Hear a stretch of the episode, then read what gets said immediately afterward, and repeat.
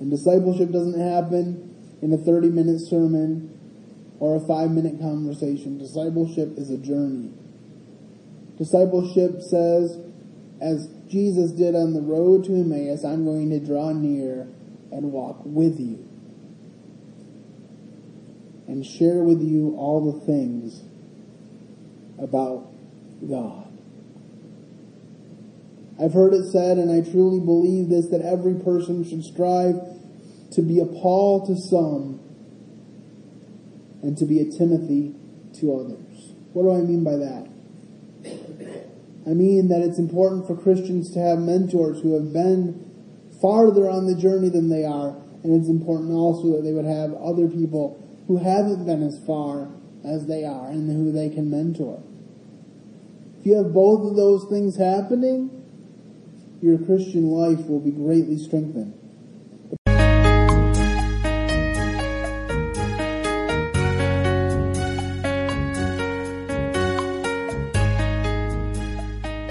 Today's message is a letter of clarification and encouragement.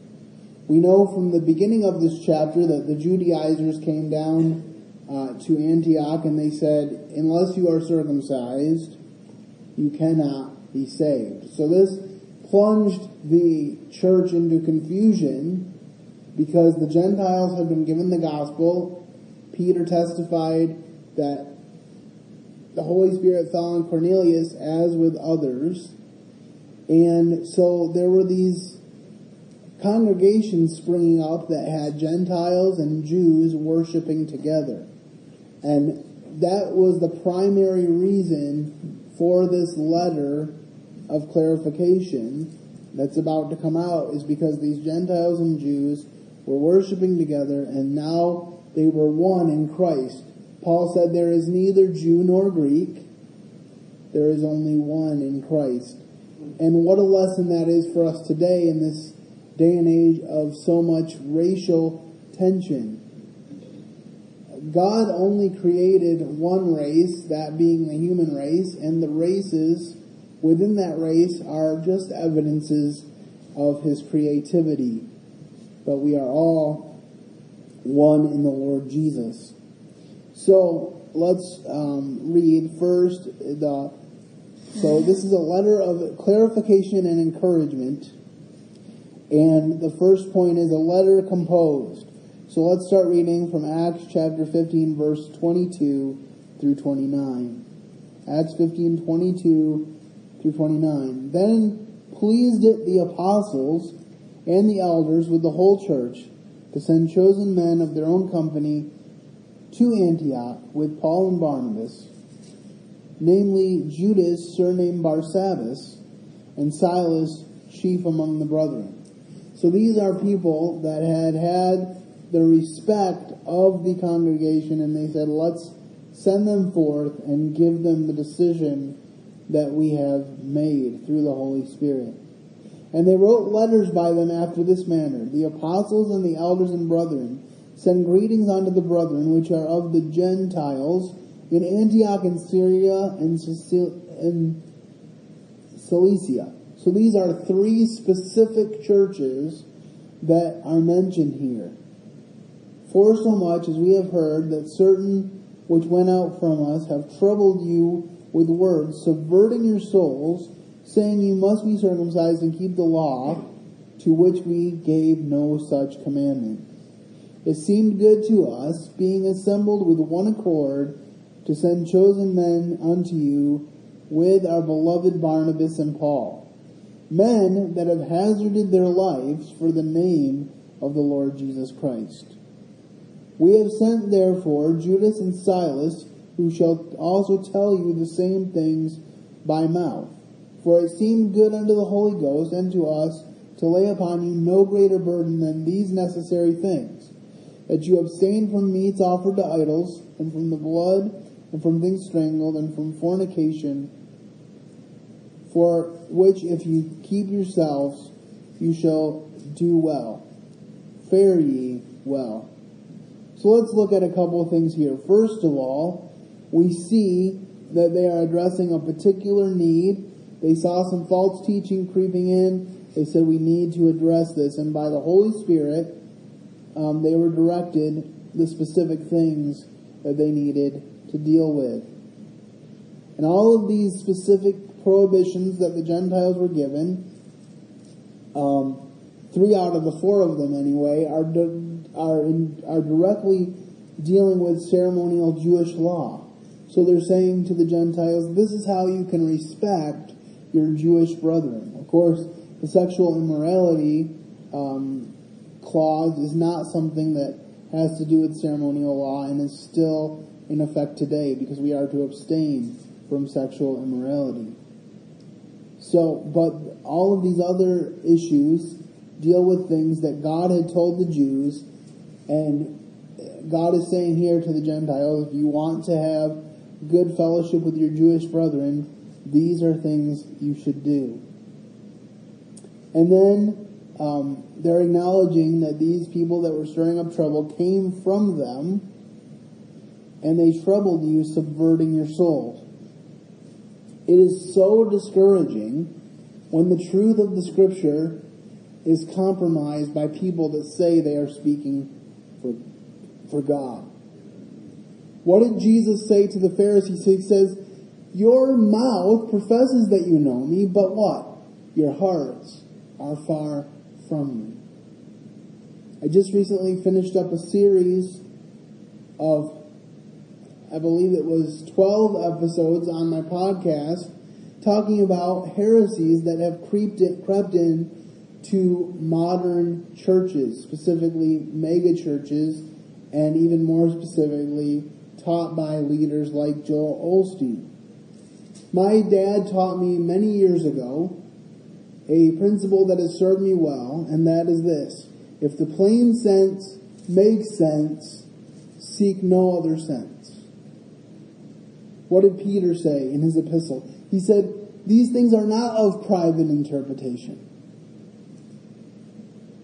The Holy Spirit will guide you into all truth, and adding to His Word, or acting like you can participate in the blessings of God without being born again by the Spirit of God is not just dangerous, it's plain wrong. And you lead people to hell by false teaching. And it's so true. So they say, it seems good to us being assembled in one accord. How much do we need that today? The church needs to be of one accord. Why? Because we are bound by one thing, and that is the blood of Jesus. It's all about Jesus. Anytime we sow discord among the brethren, it becomes about us. It's about Jesus. To send chosen men with you, our beloved Barnabas and Paul. Isn't it interesting to see the growth of Paul? Because in, in Acts chapter 9 onward, we see Paul converted and then the church doesn't want to believe him. They think that he's lying. And Barnabas comes and extends to Paul the right hand of fellowship. And he says, Paul is the real deal, accept him. And then Paul works with Barnabas in Antioch, delivers funds to the churches, and proves himself, and now he is a beloved brother. And this is their chief qualification for being sent on this mission. Men that have hazarded their lives for the name of our Lord Jesus Christ. These men believed in Jesus with all their hearts to such a degree that they were willing to hazard their very lives in the service of Jesus. We have sent therefore Judas and Silas who shall tell who shall also tell you the same things by mouth. So basically they said, we're not just going to send you a letter and hope that you read it and hope that you understand it. We're going to send people with the letter so that they can explain the things in it and confirm that it is true. What does the Old Testament say? By the mouth of two or three witnesses shall every thought be established. For it seemed good to the Holy Ghost and to us to lay upon you no greater burden than these necessary things. How easy is it for us, even in modern day, to say that for salvation it means the cross and, the cross and. There are still people today that believe that they can believe that Jesus is the Messiah, but they also have to fulfill the Old Testament law. But what does the Apostle James tell us? He says, if you are guilty in one point, you are guilty in all.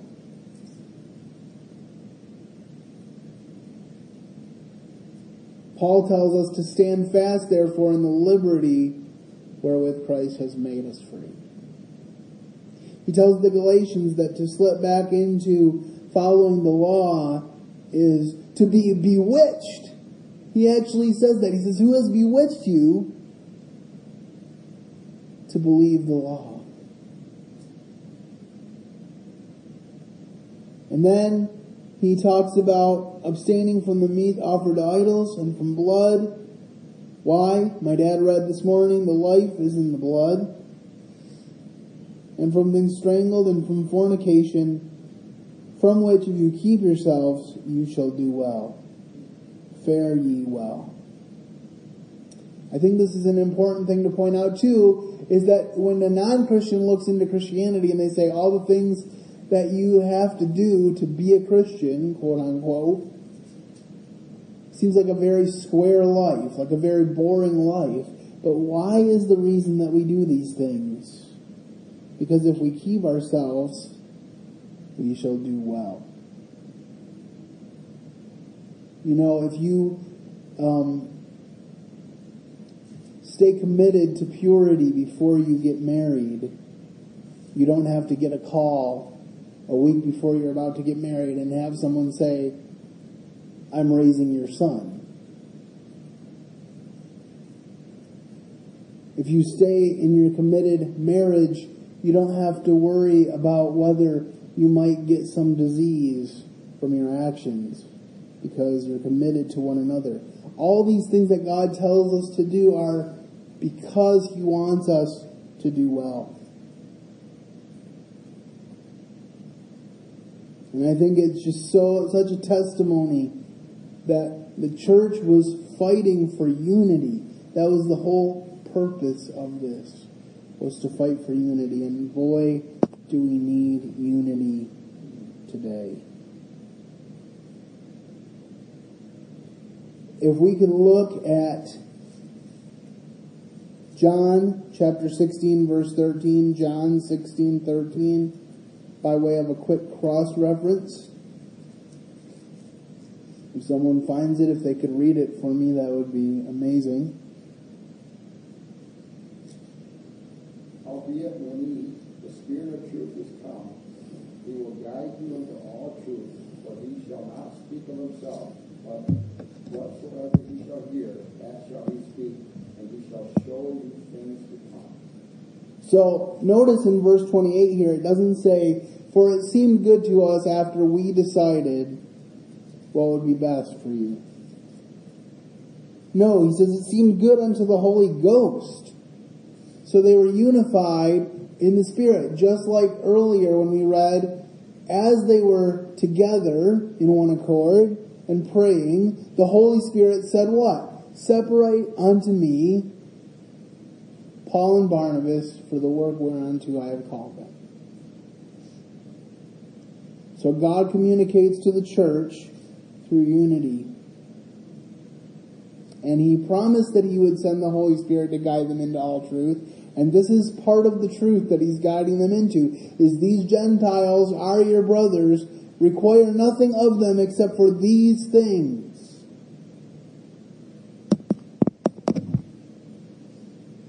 Someone wrote congratulating that Reverend Archibald Brown upon his devoted and successful work for Christ and asked the secret of it. The answer is very simple, said he. Fifty years ago, Archibald Brown was joined up to the main, and that tap, that tap has been running ever since. Let us open the inner cells of our being to God's Holy Spirit. What did Jesus say? He said, If you abide in me, and my words abide in you, you will ask what you will, and it shall be done unto you. Paul said, For in him we live and move and have our being. There is nothing good or exceptional in Paul except for the good and exceptional God that he served. So the second point, Acts 15:30 to 32, is a letter delivered. Okay, so now the letter's been composed and now it's going to be delivered to the churches. So when they were dismissed, they came to Antioch, and when they gathered the multitude together, they delivered the epistle, which when they had read, they rejoiced for the consolation. And Judas and Silas being, Silas, being prophets themselves, exhorted the brethren with many words and confirmed them. So what we see here is they wrote the letter, then they dismissed the traveling party and said, go and deliver the letter, but they didn't just drop the letter off and leave. They went and they allowed the people of the church to read the letter, and the people rejoiced. Because they knew that the things they had already been told, that salvation was of grace, was true. And then Judas and Silas, who were powerful leaders in the church, also themselves exhorted the brethren with many words and confirmed them. We are told in the, the epistle to Timothy that we need to commit the truths of scripture to faithful men so that they may teach others also. We need to be about the ministry of multiplication. Because if it's just about one person, when that one person is no longer in the ministry, when that one person's ministry is done, the ministry ceases. It cannot be about that. It has to be about the gospel, which transcends any individual people. So remember, we already read that these people were going to confirm these things were true. I'm sure that you have realized that when you hear something, or when, when you see something, you learn a certain amount. And when you hear the same thing that you see, your retention is increased. So it's important for them to read the letter and to hear from the brethren that these things were so.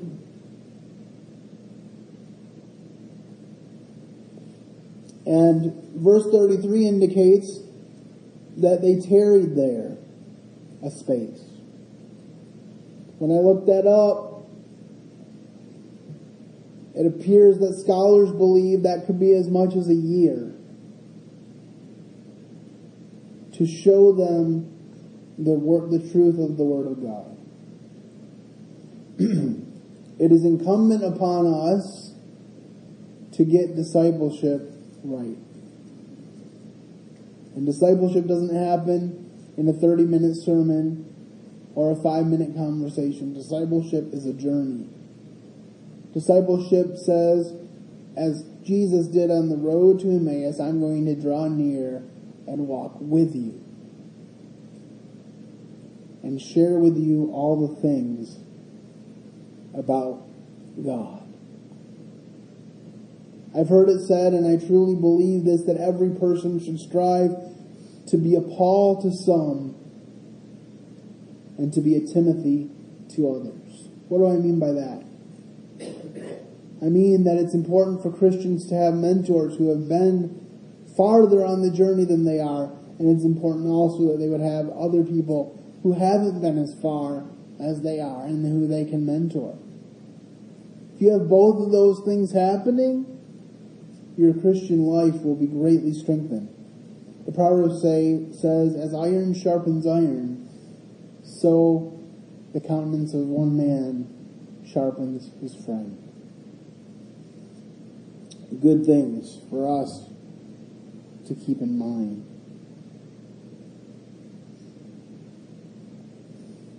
Could we look at 1 Thessalonians 4.1? 1 Thessalonians 4.1. Finally then, brethren, we urge and exhort in the Lord Jesus Christ that you should abound more and more, just as if you received from us from uh, from us how you ought to walk and please God. So Paul and the others who were com- are, were coming alongside him to pen this epistle to the Thessalonians wants them to abound in their faith and to walk closer with the Lord Jesus. That was Paul's goal. He never said walk closer to me. Matter of fact, there's another passage where he says, some are of Paul and some are of Apollos. And he says, I'm thankful that I didn't baptize very many of you. And I've heard somebody that I know say that that is a reason not to baptize people. But that's not what Paul is saying here. Paul is saying that I didn't baptize people so they would follow me. I baptized them so they follow Christ. It doesn't matter if you're of John MacArthur, of Chuck or Chuck Swindoll, or J.N. Darby, or Andrew Gomes, and it matters if you are of Christ. And we need to emphasize that over and over and over again. I think it was Charles Haddon Spurgeon who said he didn't care what he preached on every week. As long as what came out of the pulpit was that it's only about Jesus. Because if it's not about Jesus, there's no point in being here. That's why we break bread every week, because we do it in remembrance of Him. Why? Because He's the one that paid the price for our salvation. What did John the Baptist say about his cousin?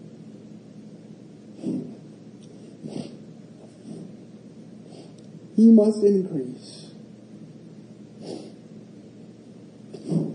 And I must decrease. He had a following. He had disciples. James and John were following him. They were learning from him. He had an influence on their life.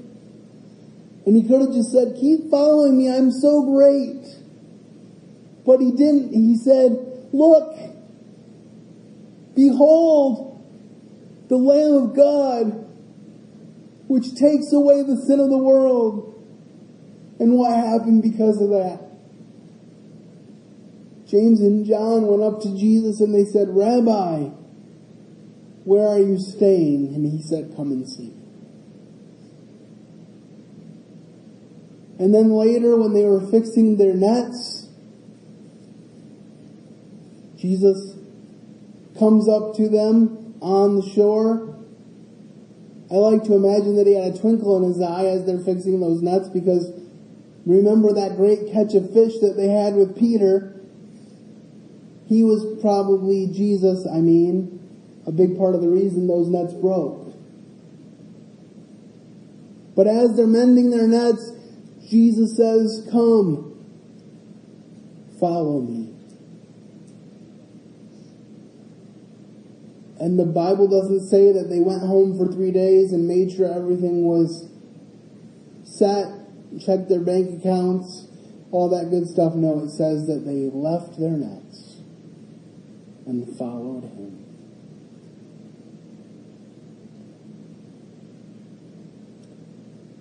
And we learn that John had some an inside road with the high priest, which is one of the reasons why he was in the inner courtyard when Jesus was on trial. And I had read that that was partially because Scholars believe that Zebedee had a really, really high position in the community because of his fish. So it could very well have been a big deal that his sons were leaving everything to follow this itinerant preacher. And yet they did. Because as Peter would later say, when Jesus said, Are you all going to go away from me? Peter said, Where would we go for you alone? You alone have the words of eternal life.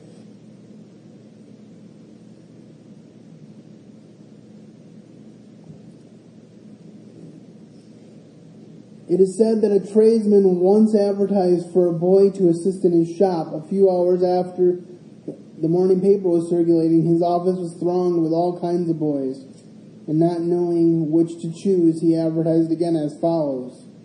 Wanted to assist in a shop a boy who obeys his mother. In response to this, there were only two boys who ventured to apply for the situation. This would still be a good test very likely. So when we choose a life of following the Lord, we choose a life of obedience. Jesus said, if a man will follow me, let him deny himself and take up his cross daily and follow me. It's a daily choice to deny yourself and to follow him. That's why Paul says in 1 Corinthians chapter 5 that a husband is to lay down his life for his wife as Christ also did for the church and gave himself for her. And that's not just about physically dying, even though it may come to that. It's about dying daily to self. Paul said, I am crucified with Christ and the life that I now live, I live by faith of the Son of God, who loved me and gave himself for me.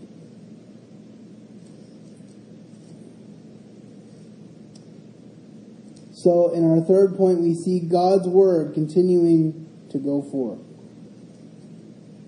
You know, for years and years and years, the devil has tried to stick his oar in, just like in the beginning of Acts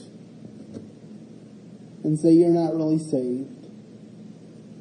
The devil knows scripture. Remember, the devil tried to use it to deceive even Jesus. But Jesus knew the scripture and fed it right back to him. And he leaves us an example. But as, as this passage goes on, we see that the word continues to go forth. Acts 15, 33 to 35 says, And after they had tarried there a space, they were let go in peace from the brethren unto the apostles. Notwithstanding, it pleased Silas to abide there still. Paul and Barnabas continued in Antioch teaching and preaching the word of the Lord with many others also. So they want to make sure that after this shakeup of theological difficulty, that these believers were rooted and grounded, so Paul and Barnabas continue to teach and preach the word of the Lord. That's where the power is. People want to talk about how can we have economic help, how can we have health, how can we have any number of these things? The answer is to look to Jesus.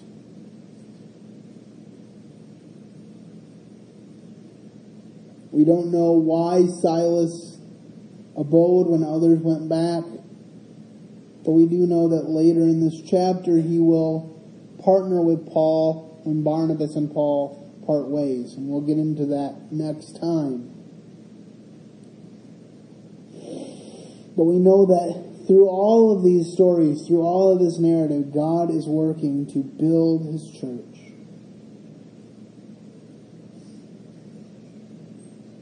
What was the church built on? Some people say it was built on Peter. But I believe the correct reading of that passage, on this rock will I build my church, was on Peter's confession. What was Peter's confession? That Jesus was the Christ, the Son of the living God. It wasn't about Peter, it was about Jesus. And so they tarry for a time and then they go back on to the apostles. Why do why do you think they went back to the apostles? So they could give a report and say, we delivered the letter and this is the result. The people are encouraged in their faith. They're walking strongly with the Lord.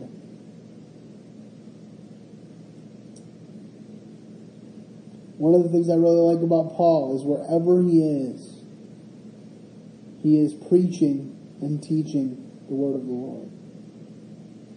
That's why at the end of Philippians, you read these words, the saints of Caesar's household greet you, because Paul is in prison, waiting to go before Nero, most likely chained to one or two guards at a time, and the whole time he is preaching the gospel. That's why he would say in chapter 1 of Philippians, I'm in a strait between two, whether to stay here with you or to depart and be with Jesus, which is far better. Paul understood that the greatest win-win situation was that one, because if they killed him for the gospel, he would be with Jesus. And if they kept him alive, he would keep preaching Jesus. That's better than any buy one, get one free deal you can find in any store today.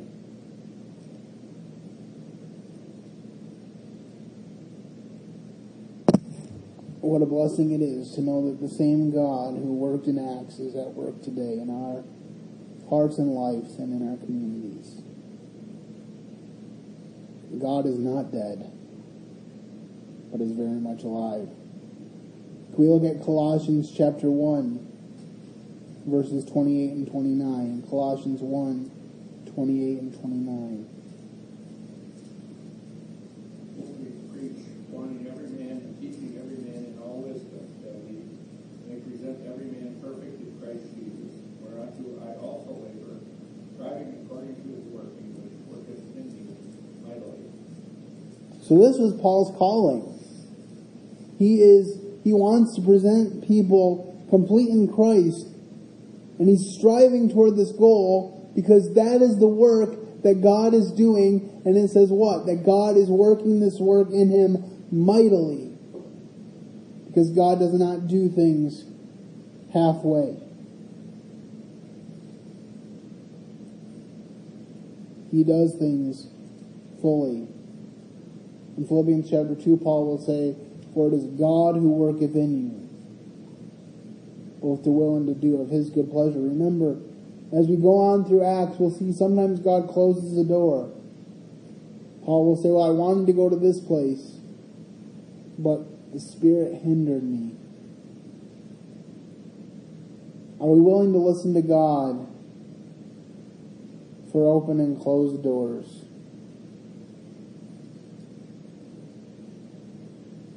A blessed work of grace has been going on in various parts of Scotland. Many have accepted God's great salvation and rejoiced in the newly found, in their newly found Savior. Among these was Mr. Murray, an office bearer in one of the churches, and for fifty years a professor of religion, without, however, the one thing needful. One day as Mr. Murray was reading a gospel paper, he came across the following statement. The gospel brings us not a work to do, but a word to believe about a work done. I see it all, said he to his wife. I have been working at the keyhole and the door has been open all the time. My 50 years profession goes for nothing and I get salvation through simply accepting Christ. It's kind of interesting that Jesus would say to the Pharisees, not only do you follow the law, quote unquote, but you add to the law and you lay burdens on people that even you yourself are not able to bear. The man in this illustration was saying, I've tried 50 years to be a good religious man. I've made every effort to do that. But that 50 years means nothing because all I have to do is accept the work that Christ already did. What did Paul say? I count all things that I had as gain as loss that I might win Christ. He says, I count it all as dung because Christ is what matters. Jesus said, I am the way, the truth, and the life. No man comes to the Father except through me.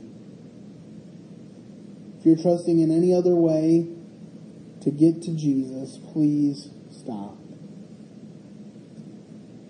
Because Jesus is the only mediator between God and man. I don't go to a priest for confession once a week because I go to my Father in heaven every day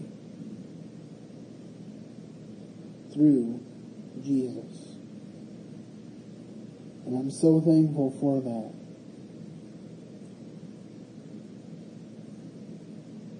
Let's close in prayer. Heavenly Father, we think of the words of the hymn writer, free from the law, O happy condition. What a wonderful place it is to be free from the law that we couldn't keep anyway, no matter how hard we tried. Lord, thank you for this passage in the book of Acts. May it encourage and enrich our hearts as we seek to follow you and to do those things which you have called us to. Lord, may we be of one accord and may people know we are Christians by our love for one another. I pray this in Jesus' name. Amen.